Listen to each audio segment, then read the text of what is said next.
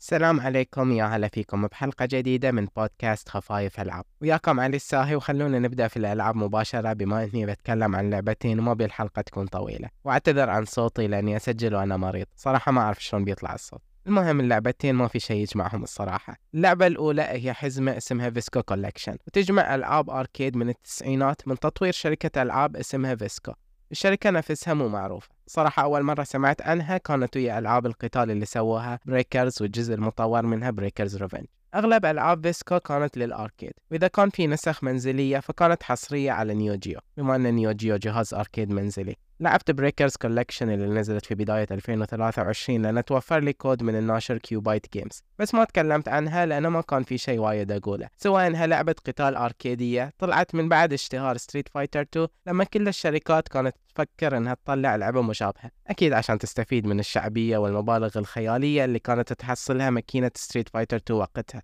واللعبة نفسها تحكمها يشبه Street Fighter وفيها شخصيات مختلفة وتصاميمهم حلوة لا بأس فيه وعندكم الأنواع اللي نعرفها للشخصيات ال grapplers وال zoners حتى في شخصية عربية اسمه ماهر لابس غترة وسروال وضرباته كلها حريقة بما أن تعرفون العرب والبترول فحريقة. وبالنسبة لي تفاصيل تصاميم الخلفيات كانت حلوة.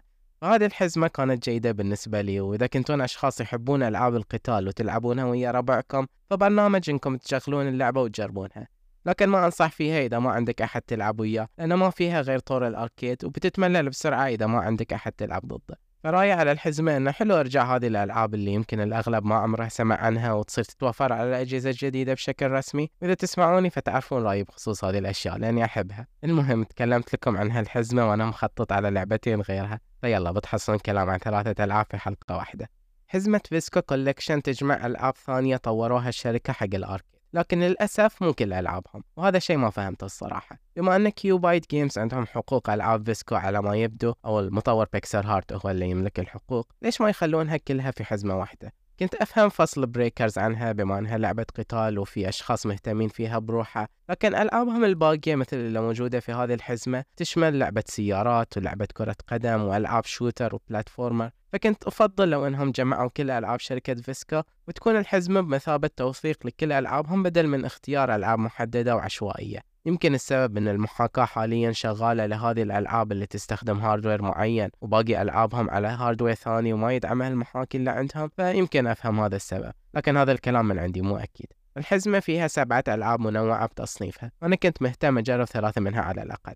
لتصنيف ال action platformers ففي لعبة جاريو اللي كانها أي لعبة نينجا في التسعينات خصوصا لعبة Shinobi من Sega فعندك طريقتين حق القتال بالسيف وبسلسلة طويلة. والمراحل أفقية على شوي جانب عمودي تصعد على البيوت وتفتح صناديق تحصل منها نقاط وطاقات. في نهايتها زعيم كبير. لعبة جيدة حق اللي يحب ألعاب الأكشن على ال Super Nintendo وال Sega فهذه مشابهة لنوعية هذه الألعاب اللي تقدمه لكن على الأغلب شيء جديد بالنسبة لكم. بس القهر أن في جزء ثاني لهذه اللعبة وأصدروه قبل فترة كإصدار منفصل وما ضافوه في هذه الحزمة ليش؟ ونفس الكلام بالنسبة للعبة ال shooter Andro Dunos. ففي جزء ثاني منها ونزل بروحها لكن اكتفوا يخلون الجزء الأول في هذه الحزمة طبعا اللي أقصده بلعبة shooter إنها shmup أو بالتحديد horizontal shooter يعني الكاميرا من الجنب مثل لعبة Gradius ومو top down مثل لعبة Capcom 1942 أنا مو fan لألعاب ال shmup بشكل عام. ما أحبها وايد فتمللت بسرعة وأنا ألعب Andro Dunos بس توقعوا الأشياء الموجودة في ألعاب ال shmups ففي أنواع مختلفة من الأسلحة. بس الحلو في هاللعبة أنك ما تحتاج تجمعها وتختار بينها لأنك تقدر تبدل بينها في أي وقت. واللي تجمعه في المرحلة عبارة عن تطويرات لهذا السلاح الرئيسي وأسلحة جانبية مثل صواريخ أو ليزر يطلق باتجاهات مختلفة. الصراحة ما أعرف ليش ما حطوا الجزء الثاني. أما اللعبة اللي كنت فعلا مهتم فيها هي Neo Drift Out لعبة سيارات أركيدية أو بالتحديد لعبة رالي. فيها ثلاث سيارات من أساطير الرالي اللي هي ال Toyota Celica وال Mitsubishi Lancer وال Subaru Impreza وفيها خمس مراحل أو هذا آخر شيء وصلت له وأنا ألعب يمكن في أكثر. فيها حلبات الغابة والصحراء وفي اللي على الثلج. منظور اللعبة صاير علوي على جانبي. والتحدي الحلو في هذه الألعاب بالنسبة لي إنها تحديات time trial لازم تخلص ال course في وقت محدد. وفيها checkpoint في الوسط يزيد لك الوقت. أحب هذه الألعاب بالرغم من أنها بسيطة لأن بالنسبة لي ممتع أني أعيد ال course أكثر من مرة ويصير التركيز مسألة حفظ الإنعطافات. فتبدأ أول شيء تكون المنعطفات واسعة وتقدر تلف فيها بسرعة معقولة لكن ويا المراحل تبدأ الإنعطافات تزيد وتكون حادة أكثر فتحتاج تتفنن في التحكم. ومرحلة الثلج مثلا تسوق فيها على الجليد اللي يخليك تزلق فتحتاج تحكم أفضل في السيارة. فلو تسألوني بقولكم أن الحزمة تستاهل بس عشان هذه اللعبة. وعلى السريع فباقي الألعاب عندك Bang Bead و Flip Shot لعبتين كأنها Windjammers تختار من بين شخصيات وترمي الصحن ولازم تسجل هدف على الخصم أو تكسر الأعداء على طرف الشاشة. ولعبة Captain Tomaday تلعب فيها بطماط يسوق طيارة وهي لعبة shmup لكن هالمرة top down و cute 'em up وعندك تحكم منفصل للإيد اليمين وللإيد اليسار في الضربات. وأخيرا Goal Goal Goal من اسمها يعني لعبة كرة قدم تشبه ألعاب SNK اللي نزلت ال arcade بنفس الفترة لكنها أقل جودة من ناحية ال animation واللعب بشكل عام وفيها منتخب السعودية. وعلى طاري ألعاب كرة القدم من SNK معلومة بسيطة يمكن ما كنتوا تعرفونها بس أتوقع الأغلب يعرف. لعبة The Ultimate 11 نزلت في ال arcade في 96 وصح فيها منتخب البحرين. حتى فيفا ما تخلينا في ألعابها وايد. المهم مو هذه المعلومة. هذه اللعبة كانت تدعم اللغة العربية في أجهزة ال arcade. لما تغير ال DIP switches اللي على ال board نفسه تقدر تغير كل النصوص للعربي. جربت اللعبة على جهاز مستر وفي خيار تغيير حق ال DIP switches. قدرت أحطها بالعربي. فتعتبر SNK من أوائل إذا مو أول شركة تدعم اللغة العربية بشكل رسمي في لعبة. ما أعرف الصراحة عن النسخة الرقمية اللي موجودة من Arcade Archives إذا فيها هذه الخيارات أو لا. ما عندي هذه النسخة.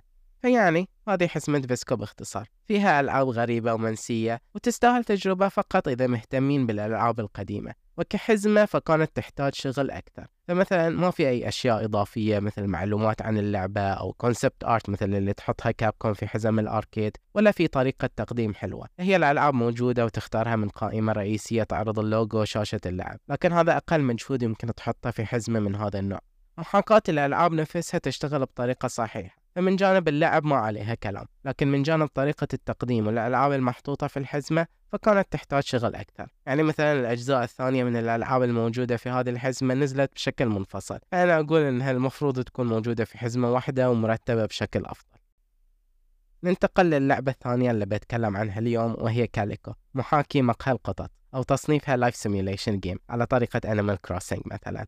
تعرفون أحيانا ما يكون مزاجكم جاهز للعبة كبيرة لكن تبون تلعبون شيء خفيف. هذا اللي صار. اللعبة وفرها ناشر Whitethorn Games بعد ما طلبتها منهم. لأن شفت في الفترة الماضية وايد ألعاب تدير فيه مقهى قطط. وأتوقع الإعلانات أثرت فيني لأني صرت أبي أجرب واحد منها. ما أعرف إذا كان اختياري لهذه اللعبة صح ولا في لعبة ثانية تقدم الفكرة بطريقة أفضل.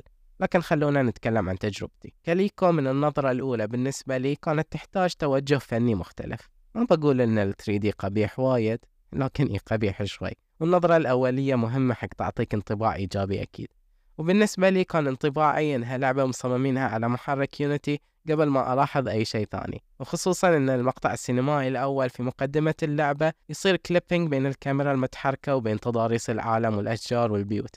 حتى طريقة الانتقال في القوائم ما أحسها مضبوطة. خصوصا أن أول شيء تشوفه في اللعبة أنك تصمم شخصيتك فكان التنقل بين الخيارات متعب ومو منسق بطريقة حلوة. اللعبة نفسها هدفها أنها تريحك نفسيا وتخليك تلعب شيء خفيف بدون ضغوطات. تنتقل لقرية صغيرة وتدير مقهى كجزء من ال gameplay فتحط الأثاث بأماكن مختلفة وتختار الألوان والتصاميم.